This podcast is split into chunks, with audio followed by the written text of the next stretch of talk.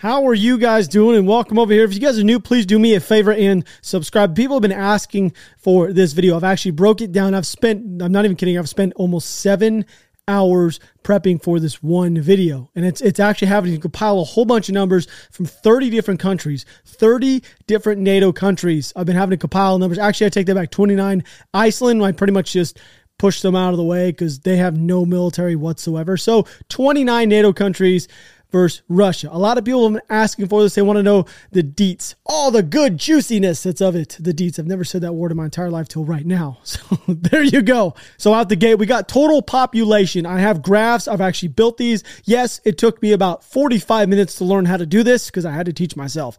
Manpower, total population. You have 952 million 350 thousand with NATO countries, and you have 142 million. So you must you, you have roughly 7x the amount of people with NATO. That, that's amount total population that is.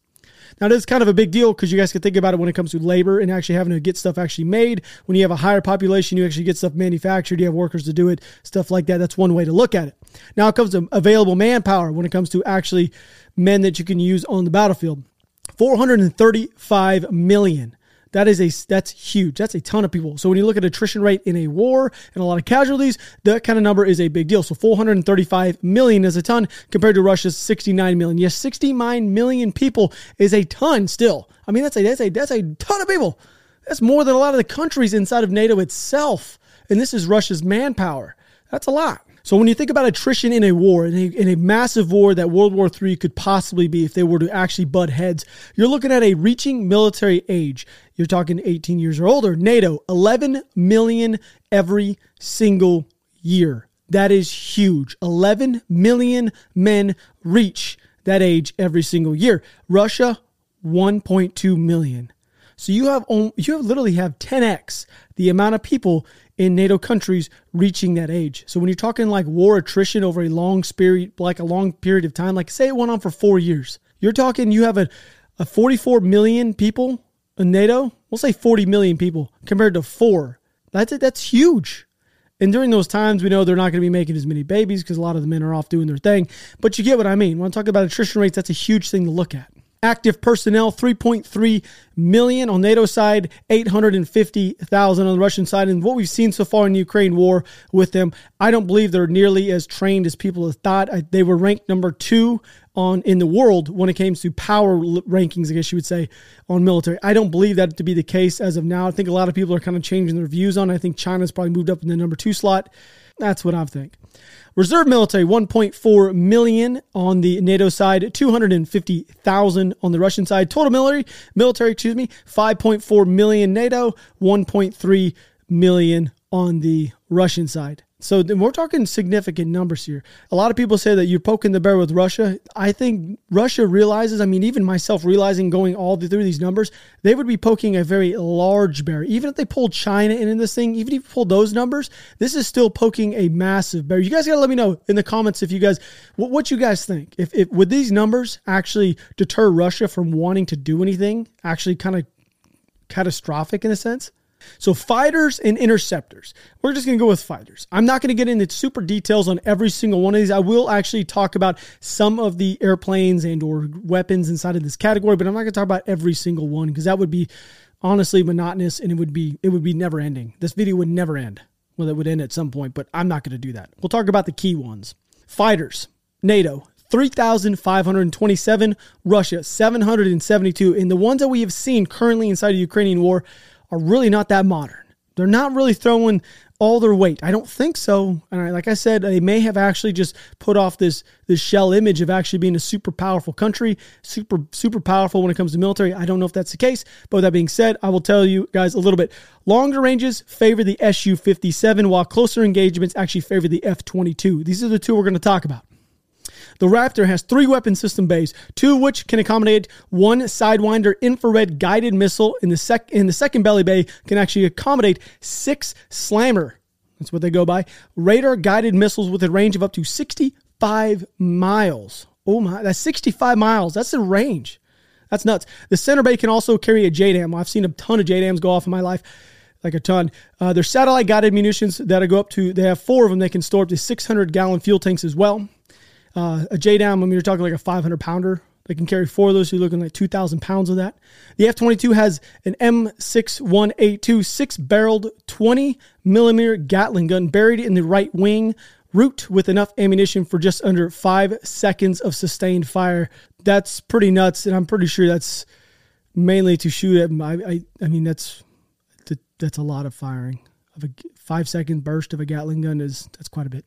So, what is known about the equivalent version of the Russian uh, fighter? That is, they've actually struggled to develop this aircraft, particularly the key components such as the engine. The F 22 can also detect adversaries at long ranges and provide an invade enemy radar that can also set up an ambush before the enemy even knows it's in the area. So that's one of the big things a lot of people don't realize if they don't know. The Raptor can literally see you before you even see it or even know it's on radar. They literally know you're there. They can lock onto you and hit you before you even know it's in the sky. Like it's it's actually insane and I've watched an entire video just on the nose of this aircraft. I mean, I of course they don't give you all the details on it, but in the lamest terms, it sees you, it knows you're there, and you're done.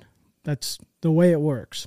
So that's pretty much that. I'm going to say out the gate, I'm going to go ahead and tally up the fact that the SU 57 versus the F 22, the American version, is going to win. And I know you guys could tell I'm, I'm an American. I clearly have an American flag hanging behind me. I'm trying to be as open and, po- and, and, and honest as I possibly can. But in this case, this is pretty obvious. If it would come down to it, America would control the skies. Next up, dedicated attack 1,048 on the NATO side and actually 739 on the Russian side. And I do have a comparison I'm actually going to tell you guys. And I'm going to give the Russians actually a little bit of. Uh, they're going to, I think they're going to take this one just a little bit. So they have an A10 Warthog. We all know what that is. SU 25 is what they use. So the SU 25, Close Air Support, CAS. So the SU 25, this is pretty neat. I'm, I'm going to give it to them. They actually built this thing to land on a runway that's underwater. And I never even thought about this. So this was built to land on a runway that say it has like this much water on it. So then if you're flying over, you don't realize there's a runway there. It just looks like water. But the aircraft knows there's water there. So this thing was actually built to land on a runway that's been flooded. That's extremely smart. There's a lot of other reasons why I think the Russians actually take the cake on this one. The gun that's inside the A10, it's it's not great. I mean, it's not it's not bad. Of course, it's not bad. I've seen it do a ton of stuff in Afghanistan. It really is cool. It's really cool. I mean, it's really cool to see in person. So the A10 was actually built around a, a gun that's actually called a GAU-8. Okay, so the thing was built around it. It's actually kind of mediocre. It's not great. It has burst periods. It can only it can only burst for so long. You can't shoot for a long period of time uh, just the way that it's set up, it's kind of it's kind of obsolete. Is guess the way I, I would I put it. On the on the other hand, the SU twenty five has has a gun that has three times lighter, has three thousand RPM, which is plenty clearly, and has no limit of burst lengths. The weaponry, excuse me, is actually equal. The A ten can carry twice the payload than the SU twenty five, and that's that's a significant advantage. Weapons payload, larger payload in the A ten, clear advantage. We all know this. Its operation is somewhat degraded, carrying fuel and, and necessary pods and so what and so forth, but it can carry heavy payload. It's also a bigger plane, so it's not as maneuverable, so it can be shot down a little bit easier, I guess you would say. Uh, missiles, A-10 has a clear advantage amounts here, but the Su-25 has more options considering it also uses an anti-ship aircraft and often carries a, a full payload of anti-ship missiles, which is something I did not know. Bombs, Clear Advantage A10, GPS guided bombs as, uh, as also has glide bombs. SU-25 has only laser guided bombs. That's all they have. So you have GPS guided on the on the on the A10, but the thing is the A10 bigger, bulkier, not as maneuverable, and the SU-25 is much faster, lighter. It's just different. But in the end, I don't know. The SU 25 has is, is better in defensive and occupational conflicts, and the A 10 is actually better for invasion. So if, if they were actually A 10 was being used in Russia right now, it would be much better. So a lot of people were talking about that 40 mile long convoy they had. If they had an A 10, it would be doing a ton of damage. I've seen it personally. This thing on a convoy like that, when that gun goes off, it is no joke. It looks like fireworks just one off, except they're really big. All right, moving on. Transport. We NATO that is they kind of kick Russia in the teeth, fifteen hundred and forty four to four forty five, which is a big deal when it comes to logistics. We know that Russians actually struggle struggle quite a bit with logistical issues. I mean, look at Ukraine; they're struggling because of logistical problems. Transport planes, big deal. Another thing that Russia doesn't even have, and this is not really on the list. I guess I could put this under special mission, but trainers we have forty four hundred and twenty eight. They have five hundred and twenty two. That's a big deal. We literally can train like eight times the amount of pilots. I mean, that's that's a huge difference right there. Special mission is one I'll, I'll, actually throw this on, I guess. So we have 1,014 to their 132. Now, what they don't have, they don't have an AC 130U. They don't have anything like the AC 130, which is a big deal. The primary function of the AC 130 is close air support interdiction, and force protection. I've used it, honest to God, probably a handful of times. And one of the coolest air shows I've ever seen in my entire life, or light shows, I guess you'd say, was an AC 130 during a clearing operation in Afghanistan at night. I have never, like, it's giving me goosebumps thinking about it right now. The amount of firepower coming out of the sky I saw at night there, like it is, it's scary. It really is. I mean, you have a 105 millimeter howitzer being shot from like 20,000 feet up, it literally takes the sky and turns it in the day and then goes, it's the most crazy thing ever. They don't have one of those. They don't have any of those. And right now we have 17, which is kind of a big deal. Uh, they have a max speed of 300 miles an hour, nautical miles. They can actually fly 1,300 of them, living by crew and refueling and everything like that. Uh, they can. Their ceiling is 25,000 feet.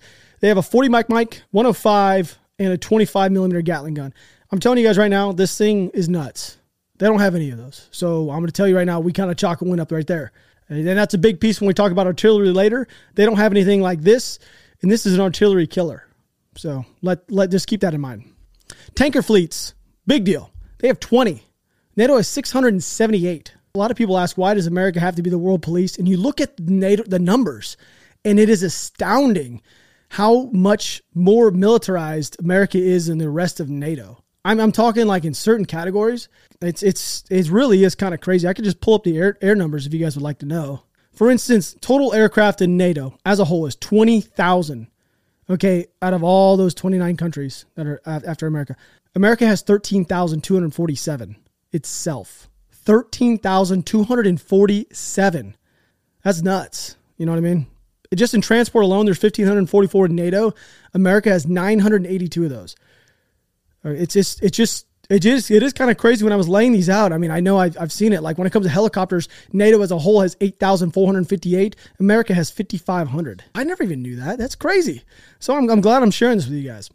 Oh yeah, go back to helicopters. I guess 8,458 compared to their 1,543. I did have a helicopter we'll talk about just a main. I mean, they have a they have one that's similar to our Blackhawk in a sense, but our Blackhawk is slightly different. Theirs is much larger. It's more of a transport helicopter. It's like a mix between a a Blackhawk and a Chinook, I guess you would say. It, I've seen them actually quite a bit carrying mail. Oddly enough, I've actually seen these, but I, I am not going to really compare those. But attack helicopters we can compare. Now they both. I, I don't really. I'm not going to say that America's is better because I don't. I don't think it is. But in 2021 um, we have 2,400, I think is what it is. 2,400 Apaches have been built so far.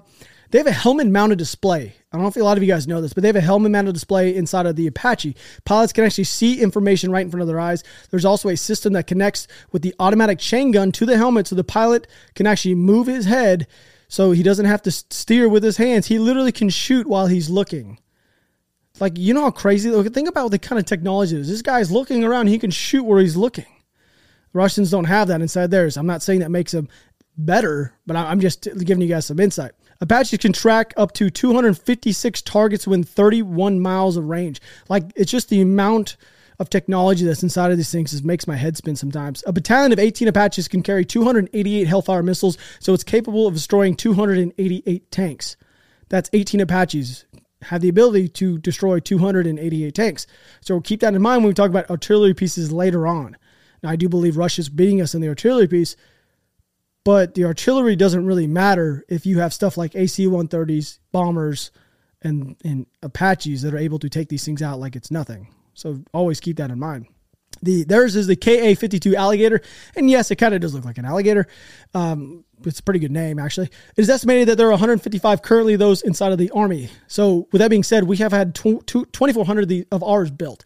Now, another thing people got to realize is logistics when come and having these things built. America has been really good, NATO, that is, I guess you would say, they all use kind of the same stuff. So, when they have to get stuff fixed, like helicopters, we've had 2,400 of these built. So, we have a lot of parts. They have 155 of these currently.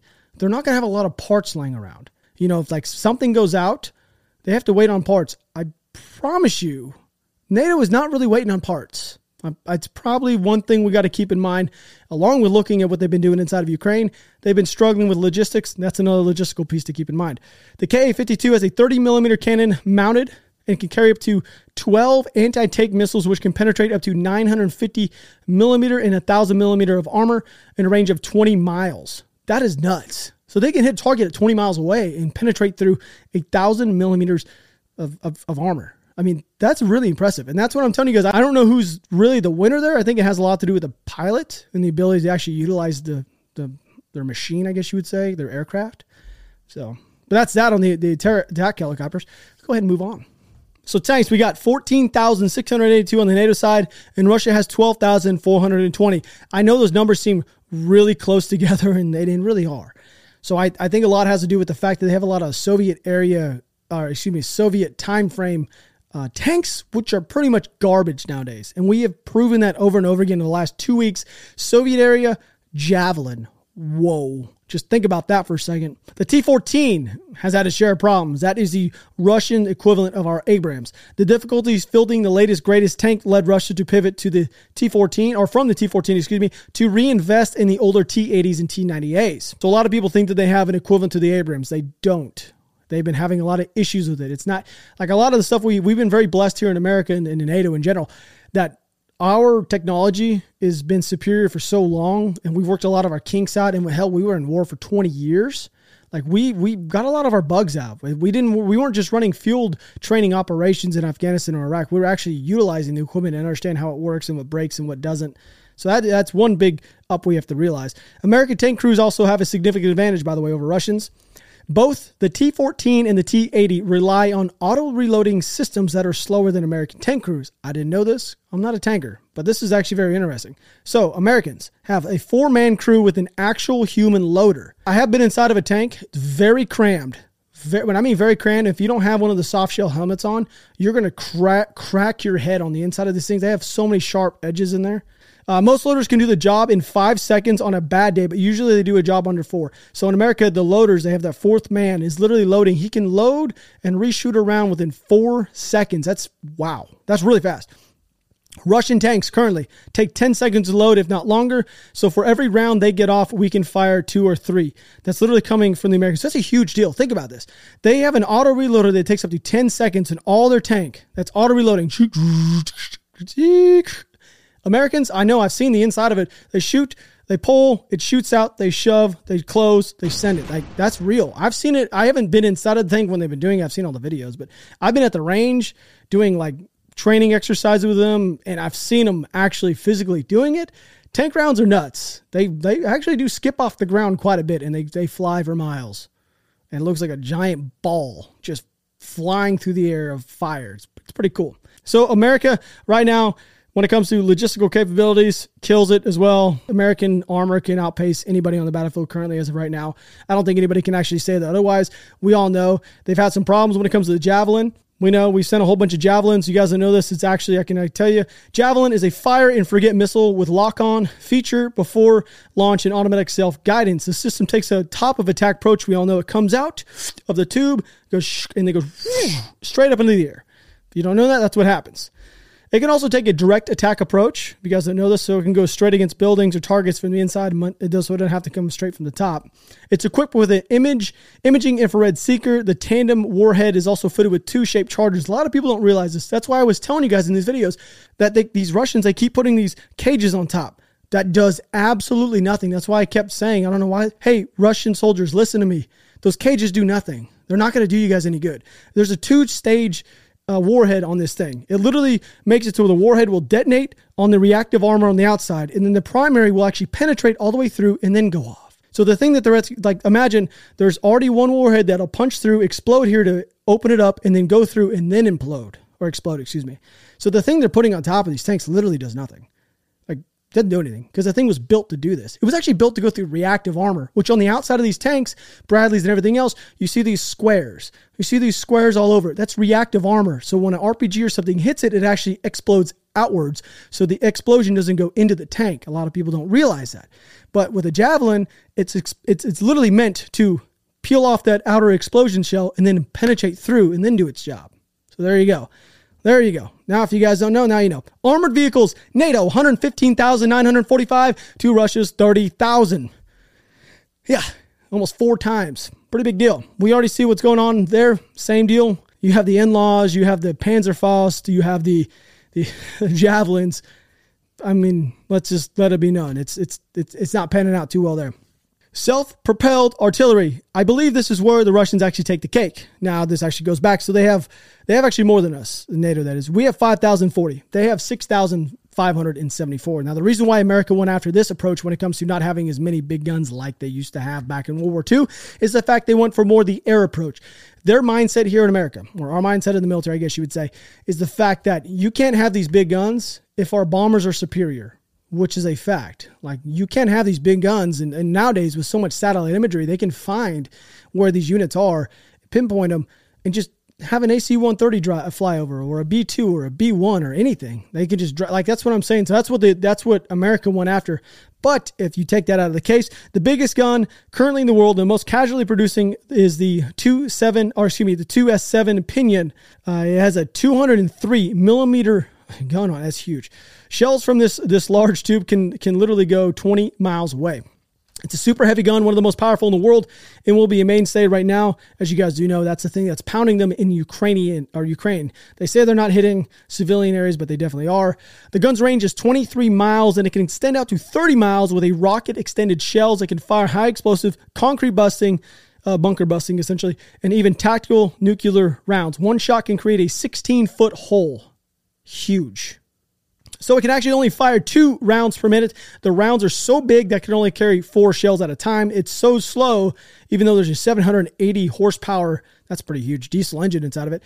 It's such a heavy vehicle, it can easily get stuck in mud and it's successful susceptible to attacks, in which we've seen quite a bit. I've actually seen quite a bit of these howitzers actually just laying around, which is not the same thing, but you guys get what I mean. They're getting stuck, they're getting hit, they're running out of fuel, same kind of deal. So anyway, towed artillery, we're sitting at, oh, you know what? I, you know, before we go there, I forgot to talk about America's. I actually have theirs. The Paladin. All right, the Paladin, self-propelled, 155. So you have like, what was it, 203 to 155.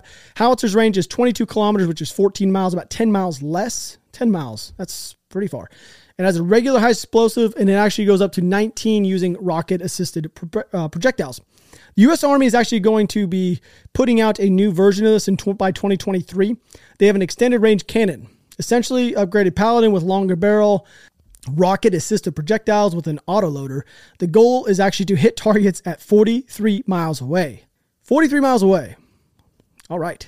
They also have another thing they're coming out with a guided rocket capability being launched from a MLRS. I mean, that's going to be able to hit people, uh, or hit people like hit targets, I guess you would say, at 311 miles away. They have another one that's coming out, a long range hypersonic weapon. That one's going to be able to hit targets at 1,725 miles away. 1,725 miles away. That's nuts. Towed artillery, 5495 to 7571. The Russians are beating us there. NATO, that is. Rocket projectors, 2800 to 3391. Now, rocket projectors, I want you guys to realize, is nothing more than they used these back in World War II. I believe they used them. Uh, I think it was Stalingrad. I can't. I can't recall. Doesn't really matter. Maybe it wasn't Stalingrad. Anyway, I know the Russians actually used them in World War II, and they just shoot aimlessly. Like they, they literally just shoot aimlessly. They they're not guided or anything. They're just basically to shell shock people. That's pretty much it. So it's not a big deal. Like I said, when you talk about air superiority, that's probably the most crucial thing inside its entire picture. We're gonna go to naval. Naval aircraft carriers. Seventeen to one. I believe America has 12.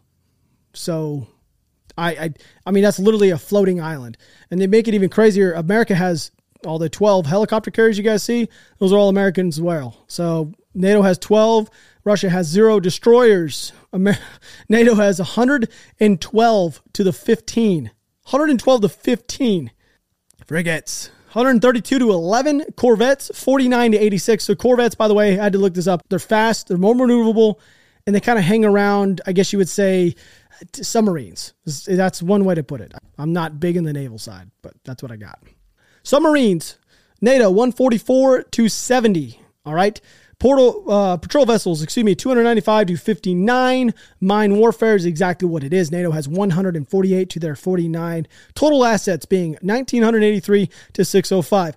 Now, the big thing here is if China were to get involved, China has a very, very, very large naval force, like very large, and that's when it would get interesting. They they done they're pretty big. I they may actually be number one in the world when it comes to naval size. But here we go once again. Strength or strength or numbers does not always mean success. I will say that over and over again because that's not always. I don't care if you have a million man army. That doesn't mean you're going to win. and it's proving a lot there in Ukraine. Now, I thought oil was a pretty big deal. So, NATO, oil production 18 million barrels every single day. Russia, 10 million. They produce a lot of oil.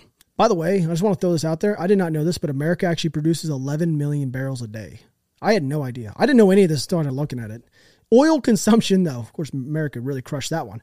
Oil consumption, NATO, 35 million, almost 36 million barrels every single day.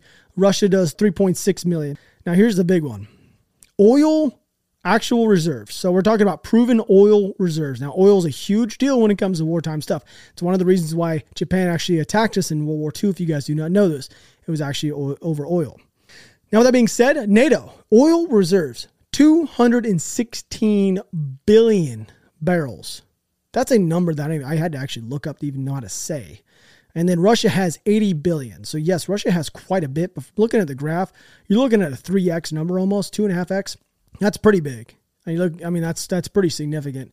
And uh, one of the larger countries in NATO that actually has a lot of oil isn't America. It's actually Canada. Canada has got a significant amount. There's a lot of these smaller countries too. Like I didn't even know this, like Estonia and Lithuania and all. They actually they don't produce any oil, but they have a lot of oil in reserves, like a lot. They don't really have any like economy per se compared to the other countries, but they do have a lot of oil. So I could see that being another reason why Russia would like to go after those countries at some point if they actually got the chance. But I hope you guys did enjoy this video over here. I hope you guys uh, stay around, subscribe. If you guys like it, let me know. Other than that, I love you guys, and I am out.